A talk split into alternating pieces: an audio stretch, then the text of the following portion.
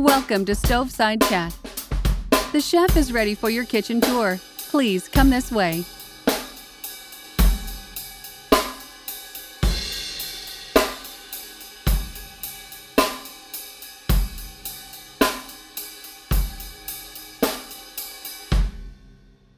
Hi, I'm Ellie Krieger.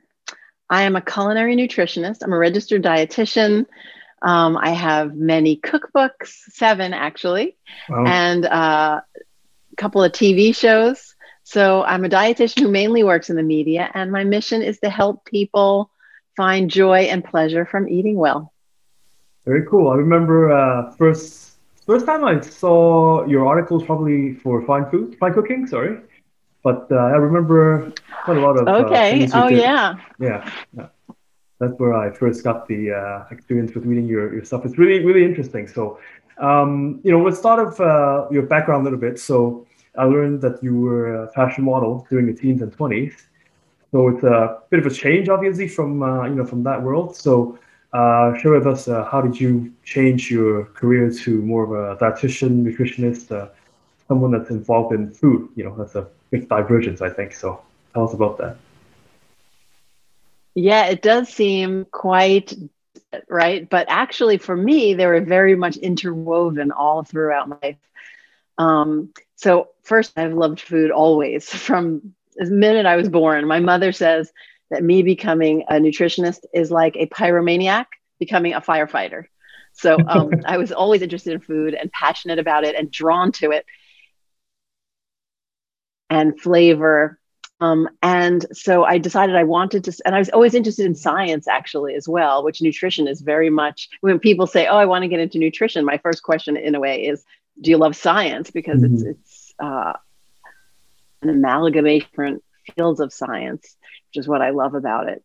But um, so I went to college to study nutrition. Actually, mm-hmm. I was mm-hmm. pre med, but I majored oh, wow. in nutrition because that fulfilled all of the um, that fulfilled all of the pre-med requirements, but it was in a field of food which I was really drawn to.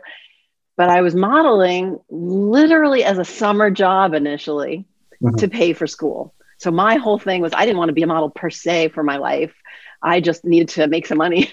and I had some friends in the field. I grew up in New York City, fortunately, so it was easy for me to access kind of the the heart of the fashion industry and mm-hmm. I just started looking for an agency, and one thing led to another. And after my freshman year of college, I was asked to uh, by an agency in Tokyo to go to oh, wow. Japan to work. So I wound up taking a year off from school and working in Japan, and then going to Europe and working in Italy. And it was an amazing thing. It was harder than it seems, but all along for me, it was partially an adventure on its own that blew up into something for me. Mm-hmm. But it really enabled me to pay for school and then ultimately pay for my master's degree and also pay for um, for me to develop my career the way I envisioned it, as opposed to having to work for one company.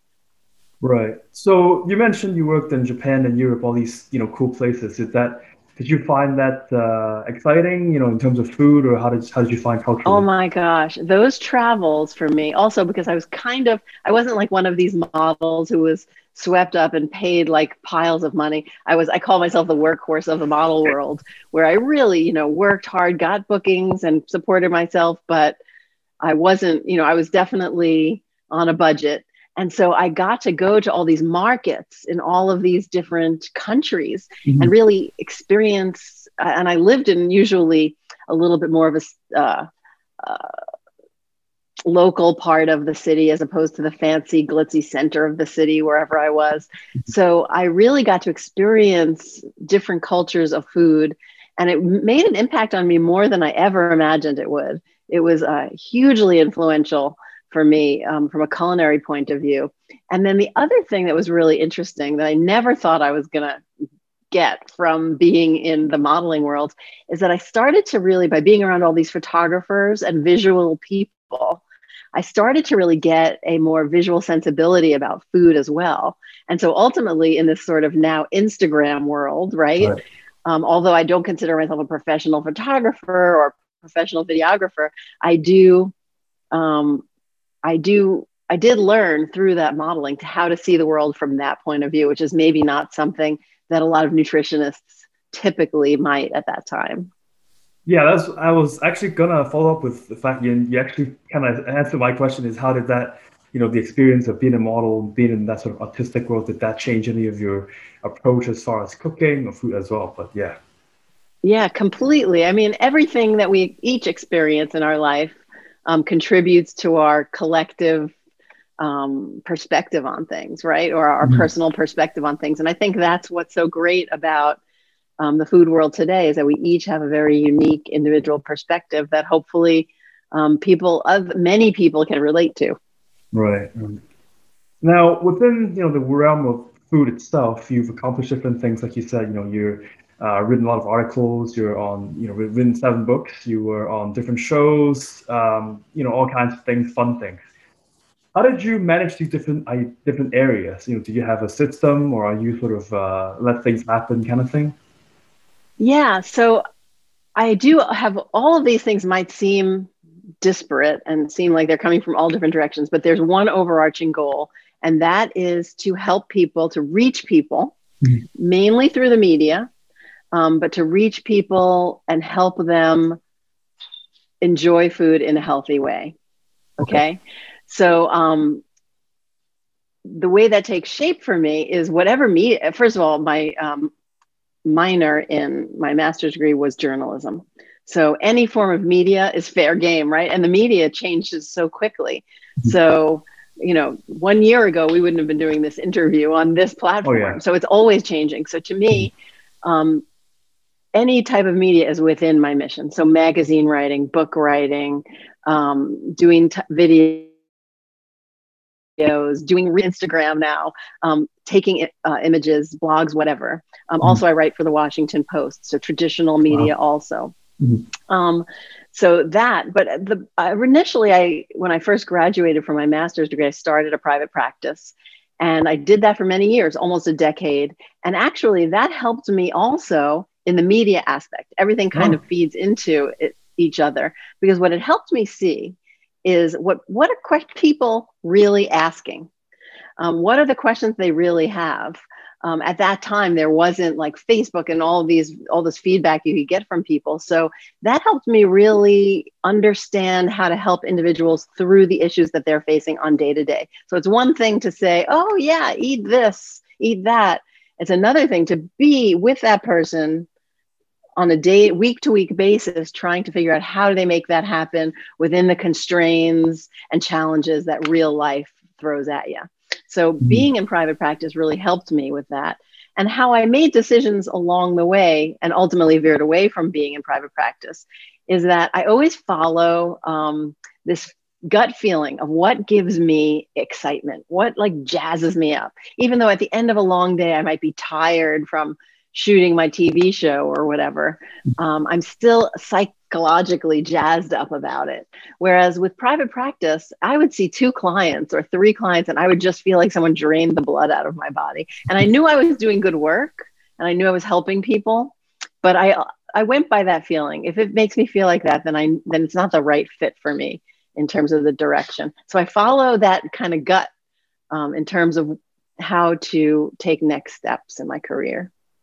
That's pretty. It sounds like a pretty good direction and guide to what you wanted to do, right? Yeah. Yeah.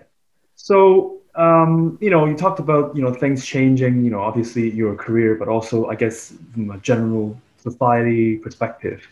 Um, you know, did you see any change in terms of trends? Obviously, there's always trends in nutrition and food, but um, anything in particular, maybe like social media, that the the sort of rise of social media, if that changed anything for you, or you know how people talk about food the relationship. Do you find anything you know trends or, or changes throughout the years? Yeah. So so many so two two parallel tracks on, on that. One that the basic stuff of what makes something good for you or not good for you like the basic kind of concept of what is a healthy way of eating hasn't really changed that much.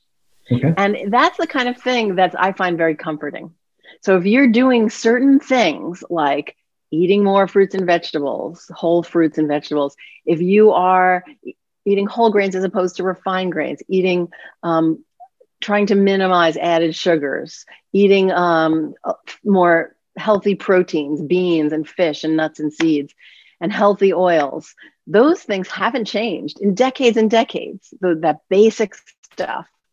So I think that's a really great sort of compass because if that was going up and down like the stock market or whatever, um, that would be very stressful and frustrating. But there are certain things that as human beings kind of help us thrive.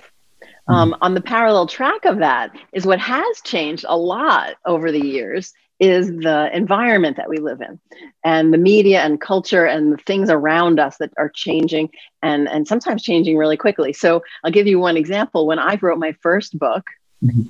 Um, I would use uh, thickened yogurt, so Greek yogurt in recipes, but you couldn't easily find Greek yogurt in a regular grocery store at that time.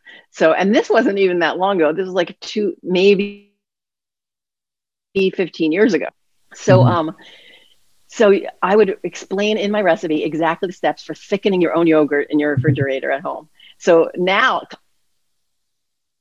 obviously, I don't have any more. So it's kind of cool, like these different ingredients, like quinoa, Greek yogurt, um, sriracha. These ingredients have come into our like everyday vernacular, and it's really amazing um, that aspect of it.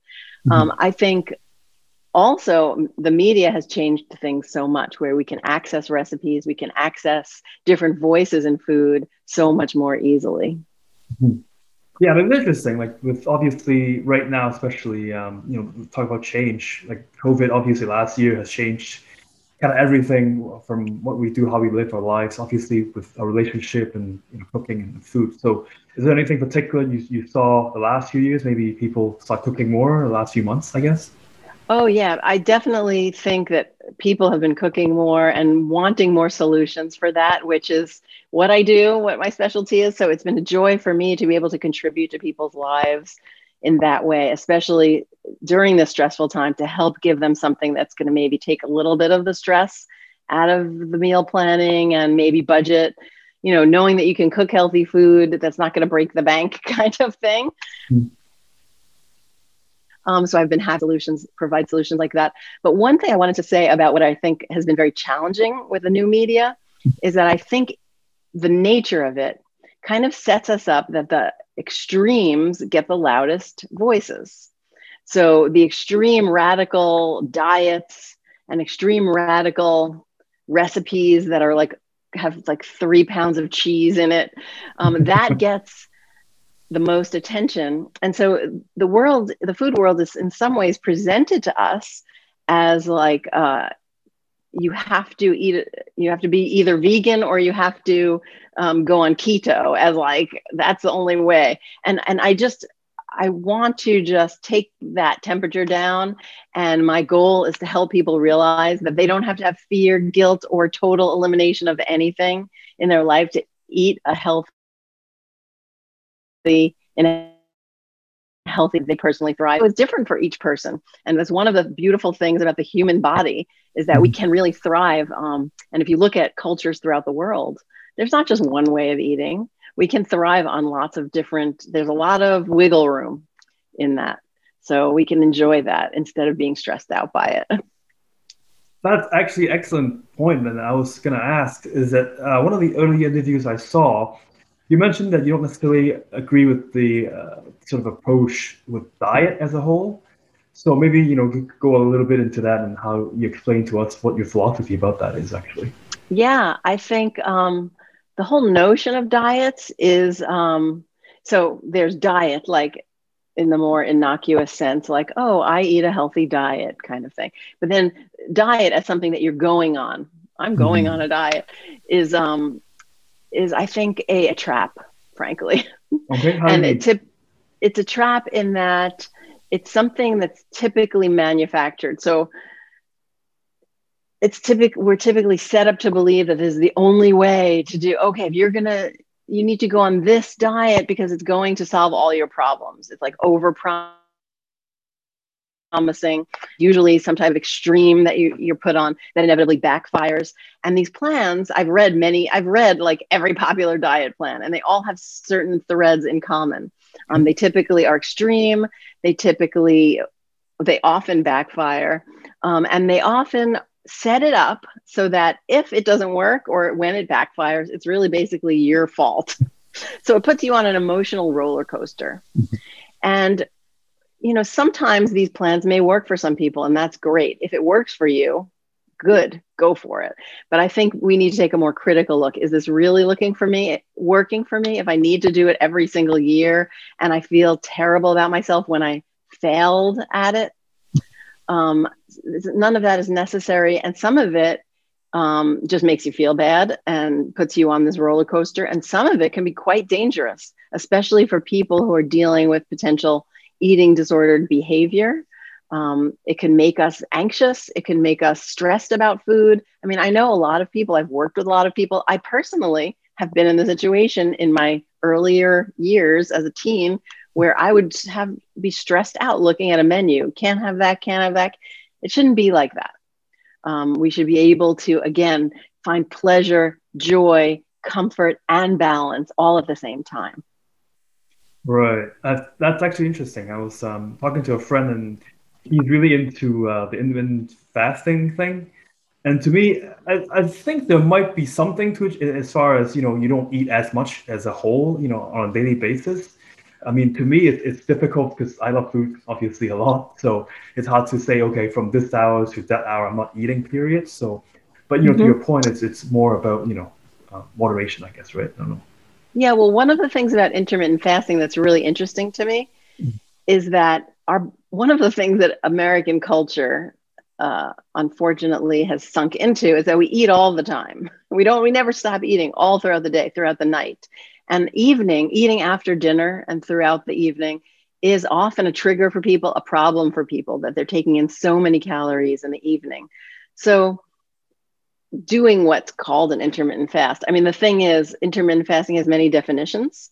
So, um, personally, if you do something like a 12 hour fast, isn't that just what our grandparents did? right? Stop eating. The kitchen's closed, my mom used to say, right? So, if you just close the kitchen at a certain point, um, then let's say you finish dinner at 8 you finish eating at 8 p.m and then you wait till 8 a.m to eat that, that's breakfast you actually gave your body a period where you're not eating imagine what a concept and that's pretty good i think i think that's for a lot of people um, when you start to get into oh don't eat for three days or don't eat for 16 hours and then people are ravenously hungry and passing out on city buses or whatever because they're hungry then I think there's a real problem. And that is definitely um, there. There are many stories of that happening. So I think the difference is one is like really listening to your body. Um, if you try, if you're genuinely ravenously hungry to the point where you're up in the middle of the night, tossing and turning, maybe you need a little bit of a snack. Maybe you ate an earlier dinner and you need a little, or a very light dinner, and you need a little bit of a snack before bed. That's fine it's more important i think to listen to to this what your body's telling you than a piece of paper or a, a study um, one study that came out in some random journal or something you read online.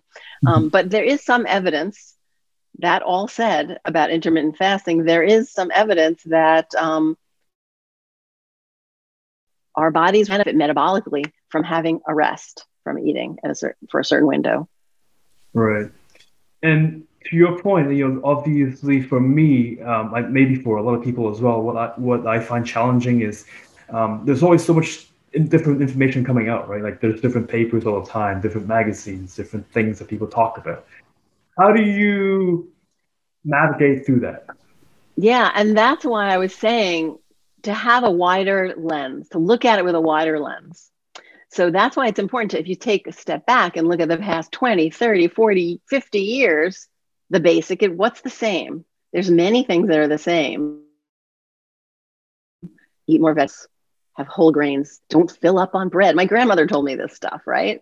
Um, so it doesn't mean not have bread just don't fill up on it right? Mm-hmm. um, so certain basic advice don't have too much sugar um, savor your food. All of these things are very consistent. So i look toward that. Um, and then when studies come out you know, it takes a while. Don't just react from one study, don't react from two studies.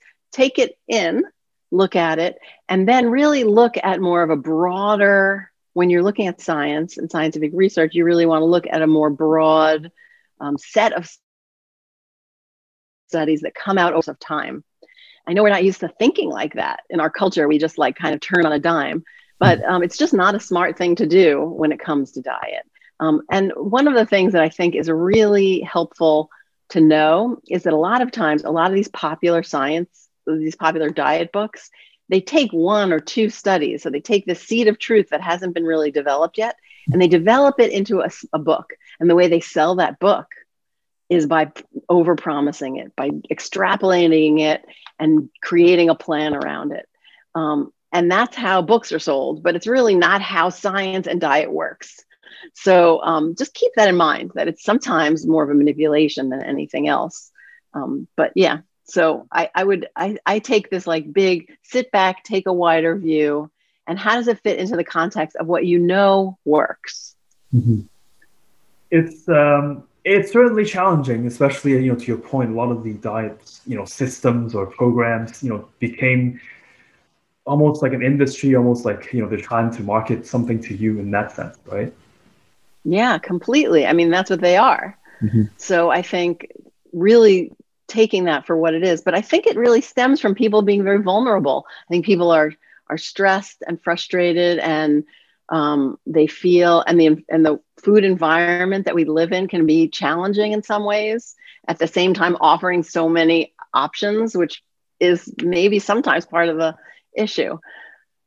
But um, but there's a path there and i think um, that's one of that's really my mission to help people find that path that's not about being on any kind of extreme diet.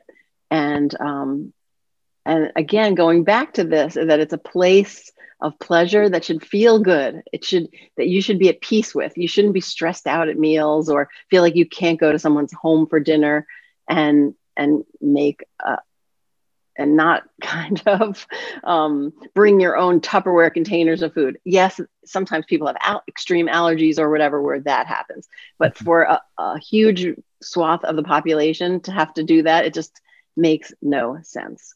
Food's social too, right? We want to be able to eat with people and enjoy without. Sometimes you're at these dinners and people are just like picking apart. Oh, I'm not eating grains. I'm not eating. I'm not eating protein. I'm not. eating okay, just shut up and eat and just enjoy. Let's talk about something else more enlightening. Right. Yeah, it's funny. I'm I'm Chinese myself, so uh, you know, recent years I try to eat less rice, which is not a big problem. But my mom sometimes, you know, when we're talking, she'd be like, "Oh, you should eat more rice," or you know, stuff like that, or where you get the carbs, that kind of thing. So it's kind of interesting that way. Oh, I wonder about that. Uh, that is very interesting. And and rice, certainly white rice, even will fit in fine into a general healthy diet. Um, but I think I think that cultural aspect of it is is important, and to honor the culture, uh, the cultural origin of the food. But also, I think it's okay to innovate. You know, mm-hmm. I mean, one of the things I like to do with Chinese food, I love Chinese food, by the way. Um, and um, I mean, I grew up in New York City. Going to Chinatown was like one of the things we did uh, as a family all the mm-hmm. time. Um, one and I eat rice sometimes, but one of the things I like to do is actually take my Chinese food and put it over like just chopped lettuce or watercress, which is actually many uh, dishes are served over watercress mm-hmm. traditionally, or some kind of dark green like that. So I think that's kind of cool, a cool option that seems to work flavor wise too. I don't know if you ever tried that or how that resonates with you. Uh, let us. Or have... how would would Rena, would your mom like just kick you out of the house if you did that? I don't know. Yeah, it would be would be interesting to uh, to see what happens that way. Um, I guess you know, talking about traditions, is there anything that you you know you particularly like to do? You know, as, as a tradition, maybe now your family does, or you know your friends, and uh, you know, obviously you know before COVID times, right? More more so that way. But uh, yeah, well, one of the things that really I've always valued so strongly just my family dinner and tried to just clear schedules with, with my daughter as she was growing up um, to just have dinner together as a family. And one of the thing things that COVID kind of gave us that's a silver lining, I think, was we were all together. My daughter is now in college, but she was here um, during the quarantine uh, period and uh, you know, during the shutdown essentially of our colleges. Um, so we had this time where we were together every night for dinner, whereas before it was like hard to like get us together a few nights a week. Uh, and it was a really beautiful time in that way. So I think that's a silver lining. And it was a reminder of how special that simple act can really be of sitting together around a table for some home cooked food. Uh, I always know that intrinsically, but it was still, it reminded me and it really stuck with me that that is precious time. Yeah, it's it's uh, always a good time to you know just sit down and chat and eat, share food, and, and you know as a family especially, right? So you know on that, I guess my question would be, um, you know, for you know a home cook or someone that cooks for the family all the time. Sometimes it's stressful to come up with uh, ideas or you know new things to try. You know, especially for someone like you, you have to come up with like recipes all the time. Like, how does that? How do you come up with new ideas that way? so it's funny because sometimes they just come to me in a flash. Um, one of the ways that I come up with new ideas that I miss terribly is I travel a lot and I get so much inspiration from traveling. And so I miss that so much. And all restaurants, I go to restaurants and I'll see this like amazing, I'll have this amazing dish uh, and I'll figure out, oh, how can I basically take, and I know that it took like a ton of work and, and effort in the kitchen to do that, but I'll figure out how to take the essence of those flavors and make it really doable and easy for home. Um, so I love that kind of thing. I miss that inspiration a lot. And sometimes I honestly feel stuck too. Mm-hmm. Like, oh my gosh, what am I going to make? And then I pray for the muse to come visit, and the muse visits eventually. I really just try to stay open to it and um, and looking, you know, scrolling through Instagram and stuff like that definitely helps. Um, and magazines, right? Mm-hmm. Um, but uh, but yeah, so sometimes I chat too, but I have hundreds and hundreds of recipes in my books on my website. Um, and I encourage people to, you know, take a look. I think sometimes there's so many choices that can be overwhelming. Mm-hmm. And for people when they're home, they're trying to make something for dinner. What should I make? That literally just start. Um, if you're making the same thing over and over, maybe find one or two dishes. Okay, just like kind of narrow it down to broadening out maybe one new recipe a week. And okay. then suddenly you're going to find that you have a repertoire built up. Um, and you see which ones stick and which ones you really love. And then also, one of the things about online is that there's so many recipes to choose from, but a lot of them don't work, frankly. Really? Wow. Yeah. I mean, a lot of people are putting recipes out there that haven't really been properly tested. So I, I have to say, it's you know, I put in this work all the time. And one of the things that I'm so proud of is people tell me that my recipes always work, which I think should be a given, but it just isn't, unfortunately. And to make sure you have recipes that work, it takes a lot of uh, testing and cross testing and a measuring of ingredients and all this stuff that I, I really hope to bring to people. And so I would encourage people when you're looking for things to try, make sure it's from a trusted source that you know you're not going to waste your time, ingredients, money, and so on. Right. And so, is there a particular, you know, recipes or two from your new book that you're particularly proud of? You find particularly interesting? You can share with us. Oh my gosh! So I love them all. They're all like kind of my babies. That's coming to mind right now that I feel like I get so much great feedback on it. And it's this. Um, so in my new book, it's called Whole in One, W H O L E. I think I have a. I'm gonna grab a copy of it. No, okay. Show us the uh, the work. This is it. Oh, you're gonna. It's gonna. Oh, very it. nice. show yeah. up backwards. Um, it's called Whole in One, and it's whole foods in, and it's in one um, sheet pan, pot, or skillet. So there's only whole one pan. In to... what way, though? Sorry, just to get so, sense better. It's uh, the word whole W H O L E is like a triple entendre. So whole in one, like it scores, like it's a like it's a hole in one, like in golf spelled mm-hmm. the other way. But it's also um, a whole meal. So they're complete meals uh, in one pot, uh, sheet pan, or skillet. So uh, as opposed to a lot of these one pot dishes that you see, you kind of have to serve, make a salad to serve with it or some kind of side.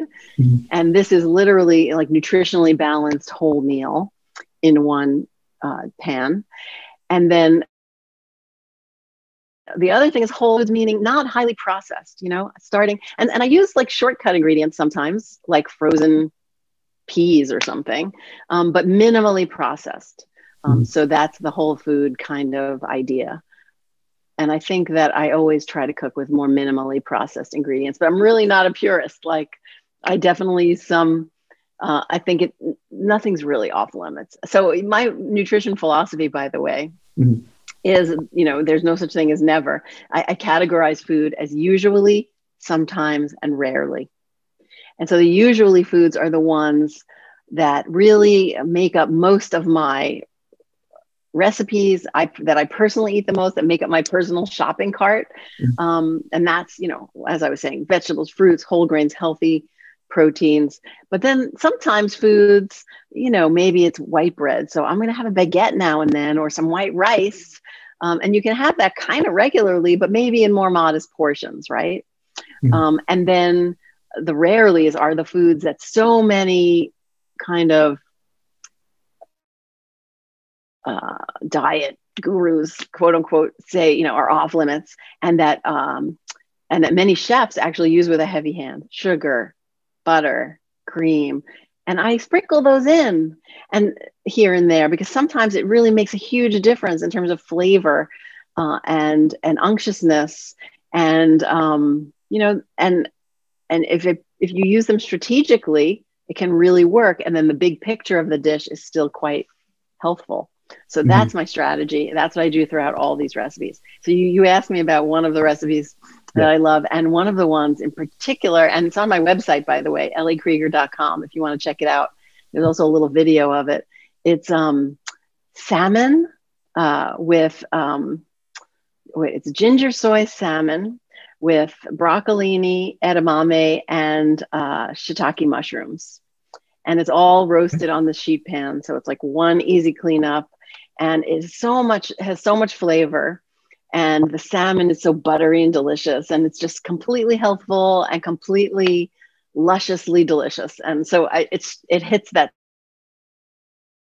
sweet spot to say where delicious and healthy meet just about perfectly. wow, that that sounds very good with all the vegetables. You have the you have the uh, a little bit of beans. You have uh, some fish in there, and yeah, it, it, it, sounds like it's easy to cook too. Right? It's just one, you know, baked, you know. Yeah, fish. exactly, exactly. And you make this beautiful kind of marinade that goes on both the um, the salmon and the vegetables. So ties it all together on the plate. Nice. And I, am just I'm just imagining there's probably you can mix up a little bit different sauces if you want, like try different sauces. Maybe that, you know. Oh yeah, I'd love right? to see what you can come up with, Corey. yeah, it's uh, I'm like you said, like I'm I'm interested in obviously obviously going to different restaurants and traveling too. So a lot of times when I'm talking to like chefs and, and visiting different restaurants, I try to understand. Um, not obviously I can't replicate what they do because that's the professionals, but more so, you know, understanding how they do certain things, their approach to maybe you know, a dish that I really liked. How do they do that? And how do I, like you said, um, bring certain elements into that? You know, when I'm trying to cook my own things, right? Totally. Um, yeah. So, uh, you know, I did a little background research on you as well. So, uh, you seem to live a very active lifestyle. Uh, you know, do a lot of physical activities like yoga, spinning, lifting, all that sort of stuff. So, how do they fit into your overall lifestyle? Oh boy, I mean, to me, like wellness, I always say that in one of my book intros, actually, that wellness is a three legged stool, right? One part is eating and food, one part is being active, physically active in your life, and one part is sort of the wellness aspect, like sleeping well, managing stress. And all those things have to come together for this stool to stand up. So I always am trying, and, and I am not perfect. Trust me, I'm like dealing with my own anxieties about, especially like crazy um, mm-hmm. in this crazy world but trying to manage my stress and also um, being active is a huge part of that. So if getting out and walking every single day, even during this whole lockdown business, really saved me, honestly, to go into the park, mm-hmm. Central Park, and walk or walk around the city, literally walking like miles and miles nearly every day um, lately um, in the cold, um, but also running, biking kayaking. I am. I'm trying to find some kind of fun activity to do. And moving my body is just like a central part of my life. And I don't really feel great psycho- psychologically or physically if I don't do it. So I'm just like well in that habit. So I've been doing yoga um, online with my favorite teacher because um, my gym's been closed or you know not accessible. Right. So it's been you know challenging in some ways, but also I not like a non-negotiable for me. I have to do it, or else I'm not happy. Yeah, I I had the same I guess you call it issue or, or, or whatever habit. Just uh, you know, obviously, especially before COVID, um, I go to boxing and I exercise try as much as I can. I find it kind of challenging in this situation because you know everything is outside your house pretty much is not accessible. So I find that kind of a little bit challenging in that sense, right? Yeah, for sure. But I think if we can see possibilities. And also, here's the thing just not trying to be perfect, whether it's what you're eating, whether it's your exercise. We might have this notion of what perfect is, but it's BS. It's mm-hmm. like false. it's a false narrative. Right. And so, and sometimes, well, sometimes our notion of perfect or our ideal um, is a great goal. But I think we have to be kind to ourselves and, and realistic because life doesn't always lend itself to that. I think what happens is we have, and this is what diets do. They it's like perfect or you failed, mm-hmm. and that is an extreme mentality that doesn't serve us in anything. So if we can get out of that mentality and sort of say, okay, here's a situation I'm dealing with. My gym is closed. It's 20 degrees out. My, you know, my husband needs a living room. I can't do the yoga class. What can I do? What can mm-hmm. I do within these these restrictions walking outside was doing bundling up and getting out. And either way i'm moving right? I maybe i'm not working out in the same way. But and so it's, it's the same thing with food. Uh, you're tr- maybe back back in the good old days when you could travel. Mm-hmm. um, i'm traveling. I i don't i can't stick to my usual plan. Oh no they only have white rice at this person's house and I'm, so what? So have a little or or you know uh, make your plate mostly vegetables and make the best of a situation that you're confronted with. And that's good enough you know? Mm-hmm. um, it doesn't have to be this it doesn't have to meet your notion of perfect to be don't let what is that that saying? I love it. Um, don't let perfect get in the way of good. Right. Right. There is that sort of balance to your point again not trying to be all the way in one side you know but just trying to do the best you can as, as you sort of live your life sort of thing, right? As, as best you can kind of Yeah, thing. and that's going to take you far, right? So you could stick to this perfect thing for, I don't know, a month, two months, I don't know. Mm-hmm. But, you know, can you live your life like this? How can you live your life? How can you create a pattern where you can live your life in this way? With that, I mean, do you have any particular tips or things for you know us to sort of follow? Like, how do you, how do we find you know sort of where um, is sort of the, the place to be, sort of so to speak?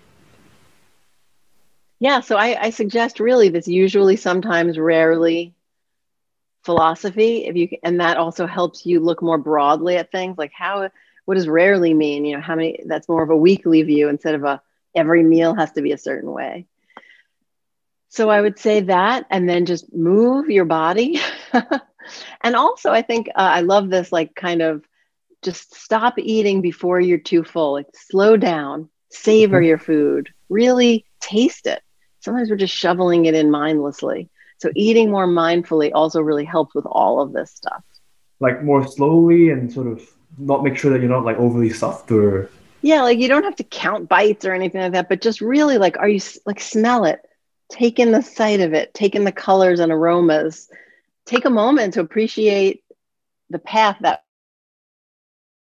food took to get to which is kind of can be long. And i i like to have a sense sometimes my family we um we usually have this thing thank you to the farmer. We it became like this joke that we do Thank you to the farmer. Thank you to the cow. Thank you to the truck driver who drove the food to the market. Thank you to the people at the market. Thank you to the cook. Thank, and it became a funny joke. We'd go on and on, but it actually is quite quite meaningful to take to appreciate, even if you want to make a joke out of it, that whole path of your food and value it. And then when you eat, take your time and really taste it and savor it and um, and stop eating before you're totally stuffed and i and that's a really good way to kind of like manage portions and actually enjoy your food more at the same time I find yeah, that's a big challenge when I'm eating, like especially when I'm enjoying the food. I'm just sort of just like eating, eating, eating, sort of just dive into it like yeah, and then you, before you know it, you're like you're totally stuffed. Right? That's why I find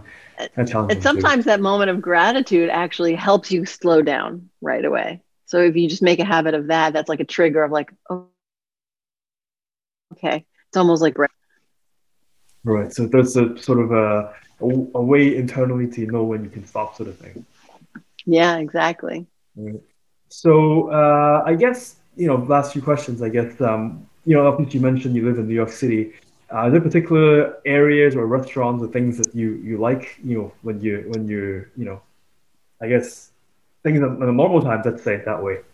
Oh my gosh! Well, I just love the variety you i can't pick a favorite food i can't pick a favorite neighborhood i love that there's always something new to discover and i grew up in new york city and i'll go to this neighborhood wherever in brooklyn or something oh my god that maybe i hadn't been to in a few years oh my gosh it's completely different it never gets um, you never really know it because it's always changing and i just find that so very very exciting um, and so i love to try foods and i here there's such a opportunity really most places, but if you look for it, there's an opportunity to just taste food from so many different cultures and so many different points of view.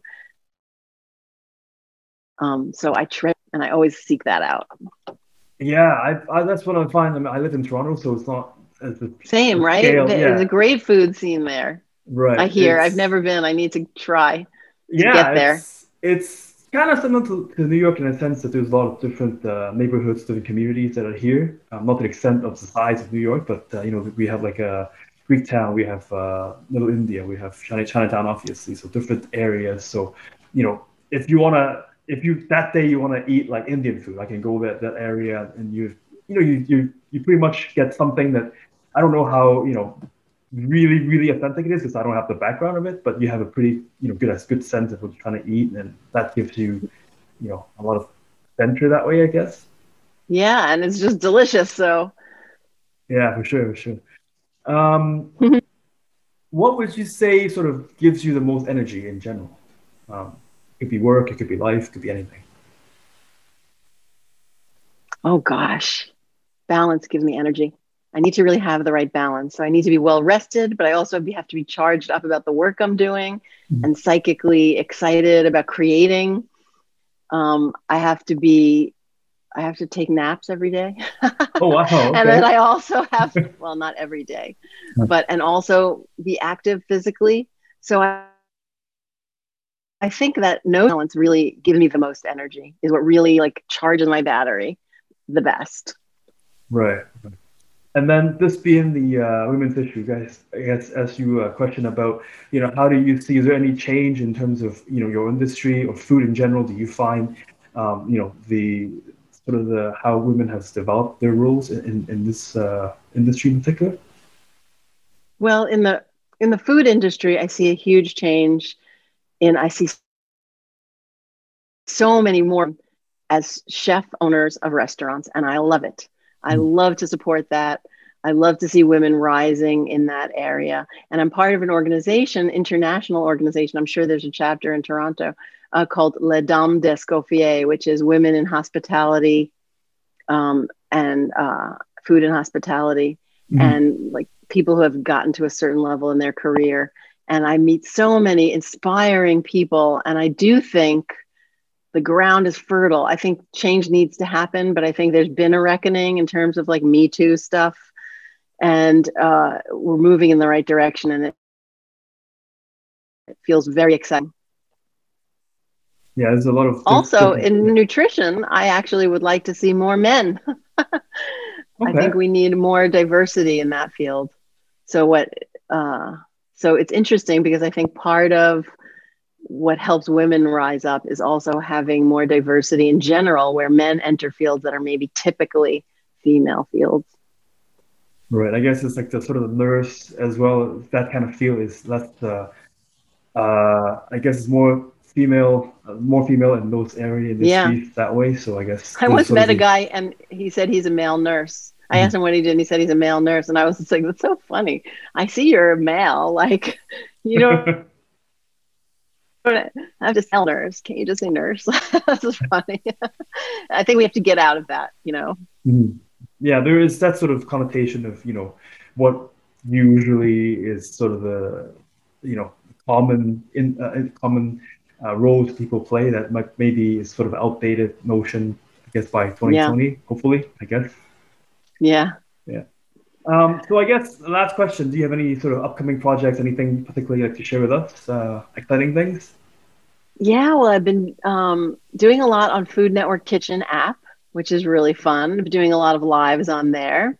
Mm. And I'm working on a children's book, which wow. I'm super excited about. So um, I, it's really just in development right now, but um, fingers crossed that it comes, you know, it comes to fruition. And I think it's a fun new area for me. Mhm. Um, so yeah, that's what I'm up to. Is that book uh, about food as well, or is it just more general? Yeah, it's a cookbook, but like a picture driven cookbook.